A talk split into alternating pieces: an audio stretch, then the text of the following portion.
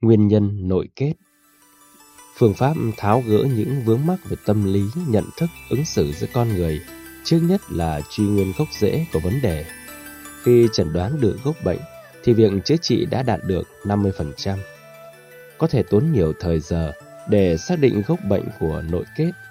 Nỗ lực tìm gốc rễ nội kết để tháo gỡ là con đường khai thông mọi ách tắc trong cuộc sống. Nội kết bám rễ trên nền tảng của bản ngã và những cái thuộc về ngã sở hữu. Nó liên hệ đến những người thân thương, ngay cả tài sản. Thái độ nội kết bắt nguồn từ nhu cầu phục vụ lợi hay núp bóng dưới bình phong bản ngã. Dấu ấn của bản ngã làm người nội kết tâm niệm ứng xử nhận định đánh giá thế này thế kia nhằm bảo vệ quyền lợi bản thân. Để đánh bóng giá trị bản ngã, nhiều người bị hoang tưởng hoặc cố tình thổi phồng giá trị của mình hoặc tự cho quyền lợi, danh vọng, địa vị của mình đang bị đe dọa hay người khác đang và sẽ có hành động không tốt với mình.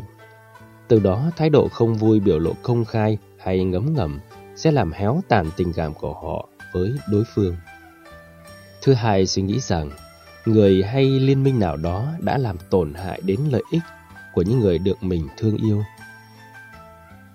Khi thương ai, đều muốn những người mình thương được bảo vệ. Chính ý tưởng muốn bảo vệ và chăm lo cho người mình thương mang tính vị kỷ đã tạo ra những nội kết. Thứ ba là trạng thái tâm lý phức tạp phản ứng không đồng thuận với những người giúp đỡ mà họ không thích. Do vậy, khi nhìn thấy người khác tạo điều kiện nâng đỡ những người đó, lập tức cảm thấy khó chịu, bực tức hoặc nổi cáu. Nguyên do có thể do không muốn người ta hơn bản thân về nhiều mặt như thành công, đẹp hơn, nhiều người cảm mến, do hiểm khích và ganh tị, nội kết ngày càng gia tăng. Năm 1999, Cuộc chiến giữa Pakistan và Ấn Độ diễn ra rất quyết liệt. Mỗi ngày hai bên phải bỏ khoảng một triệu mít kim để phục vụ chiến tranh. Nơi cuộc chiến diễn ra là khu biên giới băng giá, quanh năm âm 30 độ C và không có tiềm năng về mặt kinh tế. Cuộc chiến đã xảy ra dưới mục đích chủ nghĩa dân tộc. Biết bao chiến sĩ đã nằm xuống vì tinh thần yêu nước. Tình cảm giữa hai nước láng giềng vốn là anh em, nay trở thành kẻ thù chỉ vì khác ý thức hệ tôn giáo, tạo thành những nội kết gay gắt. Khi được hỏi về nội kết của cuộc chiến giữa hai bên, thì có người nói, không sao đâu, chúng tôi là anh em, mọi việc cũng sẽ qua thôi. Người khác lại nói, biết làm sao bây giờ, tốt nhất cam phận, chấp nhận theo sự an bài của Thượng Đế. Làm sao thoát khỏi định mệnh từ khi có mặt trên cuộc đời.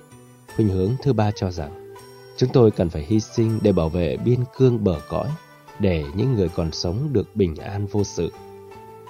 Khuynh hướng thứ tư cho rằng đã nỗ lực hòa giải và làm mọi cách rồi mà không ra gì, bây giờ đến đâu hay đến đó, và còn nhiều lối trả lời khác nữa. Như vậy, thông qua bốn khuynh hướng trả lời khác nhau, có thể phát họa các phương pháp giải quyết những gút mắc như sau. Phủ nhận nội kết là không thừa nhận mình và người đang có rắc rối. Trong quan hệ tình cảm, hoặc cái gì đó chưa giải quyết được. Có người cố ém nhẹm như dùng mền phủ chùm con dao. Độ bén của dao có thể cắt đứt cái mền làm đôi. Người có thái độ phủ định vẫn cố phủ chùm và cho rằng chẳng có gì cả. Nhưng trên thực tế, vấn nạn vẫn đang có mặt, thậm chí gây ảnh hưởng đến đời sống hạnh phúc của mình và những người xung quanh. Phủ định nội kết là phản ứng trốn chạy khổ đau bất hạnh bất như ý trong cuộc đời. Người phản ứng chạy trốn nội kết chỉ chứng minh bản thân chưa có bản lĩnh, bề ngoài ém nhẹm để không mất mặt, nhưng bên trong tồn tại như một nỗi đau. Người có vấn đề trong hôn nhân, nhưng không muốn cho ai biết và lại muốn chứng minh cho người ngoài thấy đang hạnh phúc. Câu nói, thấy vậy nhưng không phải vậy, rất có ý nghĩa trong tình huống này. Vào đầu năm 2000, chúng tôi giúp phái đoàn Phật giáo Úc đến cứu trợ động đất tại bang Gujarat, miền Nam Ấn Độ. Trong đoàn cứu trợ có cặp vợ chồng, nhìn từ bề ngoài rất hạnh phúc vì đi đâu họ cũng cặp tay nhau. Cử chỉ thân mật và âu yếm của đôi vợ chồng ấy rất hiếm thấy ở Ấn Độ. Đối với người Ấn Độ, biểu lộ tình cảm nam nữ là chuyện ở khuê phòng, chứ không phải tự do ngoài phố. Nhà báo manfred đi theo giúp đoàn là người bị lận đận trong tình cảm. Người anh thương thì gia đình không chịu, còn người cha mẹ anh chịu thì anh không thích. Anh đã sống độc thân dày đây mai đó. Khi thấy cặp vợ chồng đó, Manfred thầm ao ước có được một mối tình như vậy. Anh nhờ tôi hỏi thăm bí quyết giúp vợ chồng họ có hạnh phúc. Tôi đã hỏi người chồng thay cho Manfred. Ông chồng thở dài chán nản. Ông kể, vợ rất khó chịu, dù ông ra sức chiều chuộng, nhưng bà vẫn đòi ly dị thường xuyên. Trước khi đi Ấn Độ, bà đã đòi ly dị lần thứ 15, nhưng nhìn từ bên ngoài không ai biết được.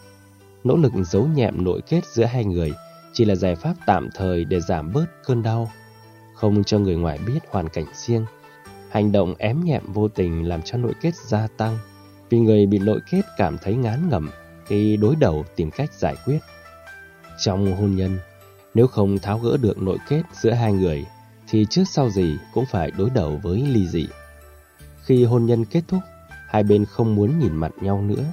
Nếu phải gặp, thì cả hai có thể nhét bông vào tai và đeo kính đen để không nghe, không thấy mặt đối phương. Họ có thể đều nhắm mắt như để phủ định sự hiện diện của đối phương. Nhưng càng nhắm mắt thì hình ảnh đối phương càng nổi cộm do phản ứng phụ cưỡng lực rất lớn.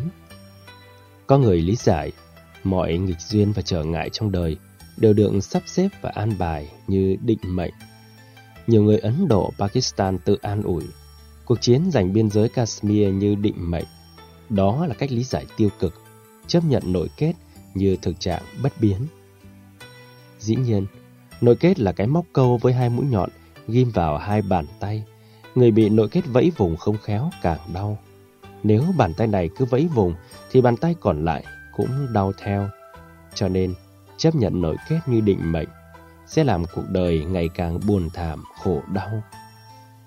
Khi cả hai rơi vào tình trạng vô vọng, họ không còn nỗ lực nghĩ đến giải pháp tốt hơn nhằm tháo gỡ nội kết đó. Trong hôn nhân cũng thế, vợ chồng có hai cá tính mâu thuẫn, nhưng vẫn cố sống với nhau như định mệnh khắc nghiệt, nên đã không nỗ lực tìm cách cho cả hai hòa hợp. Phải biết tưới tẩm đóa hoa hạnh phúc bằng những giọt nước mát của hiểu biết, thương yêu, thông cảm. Các yếu tố này giúp cho hôn nhân được tồn tại bền lâu. Ém nhẹm nó không phải là giải pháp và có khả năng mang lại khổ đau cho cả hai. Giải pháp thỏa hiệp là sự lựa chọn bất đắc dĩ khi hai bên vẫn chưa tìm ra giải pháp tốt và hiệu quả hơn. Do vậy cả hai tiếp tục phải chịu đựng lẫn nhau. Nếu người chồng có quan điểm bảo thủ, trong khi người vợ hiền hậu chịu đựng, thì nội kết không thể phát triển. Vì khi chồng cáu gắt, thì vợ không hề phản kháng, bởi mục đích muốn những đứa con được hạnh phúc trong sự có mặt của mẹ cha. Nhiều người vợ đã chấp nhận khổ đau về phía mình. Đây tạm gọi là giải pháp thương lượng thỏa hiệp và chỉ có giá trị 50%. Giải pháp này vô tình khóa chặn nội kết của người vợ lại một ngày nào đó không còn chịu nổi, thì phản ứng xảy ra là điều khó lường. Khi thương nhau quá mức, thường dẫn đến các chấp trước và vướng lụy về cảm xúc. Câu thành ngữ, thương nhau lắm, cắn nhau đau, nói đến tình trạng không buông xả và không rộng lượng đối với lỗi lầm của người thân, thậm chí đôi lúc chỉ là hiểu lầm. Lý ra phải xí xóa châm trước cho nhau mà không cần đào sâu khoảng cách xung đột. Nếu bảo hộ tình cảm bằng sự thỏa hiệp thì tình cảm không thể kéo dài. Tình cảm phải khởi phát từ trái tim và đong đo bằng lý trí. Thỏa hiệp tạo ra ranh giới nên khó kéo dài trong các mối quan hệ xã hội. Trong mọi tình huống, cần phải sáng suốt bình tĩnh để giải quyết. Thừa nhận các bế tắc hiện hữu ở nhận thức, tâm lý hay quan hệ, nhưng chúng không phải là định mệnh và bất biến. Nhờ suy nghĩ tích cực, con người có khả năng tháo gỡ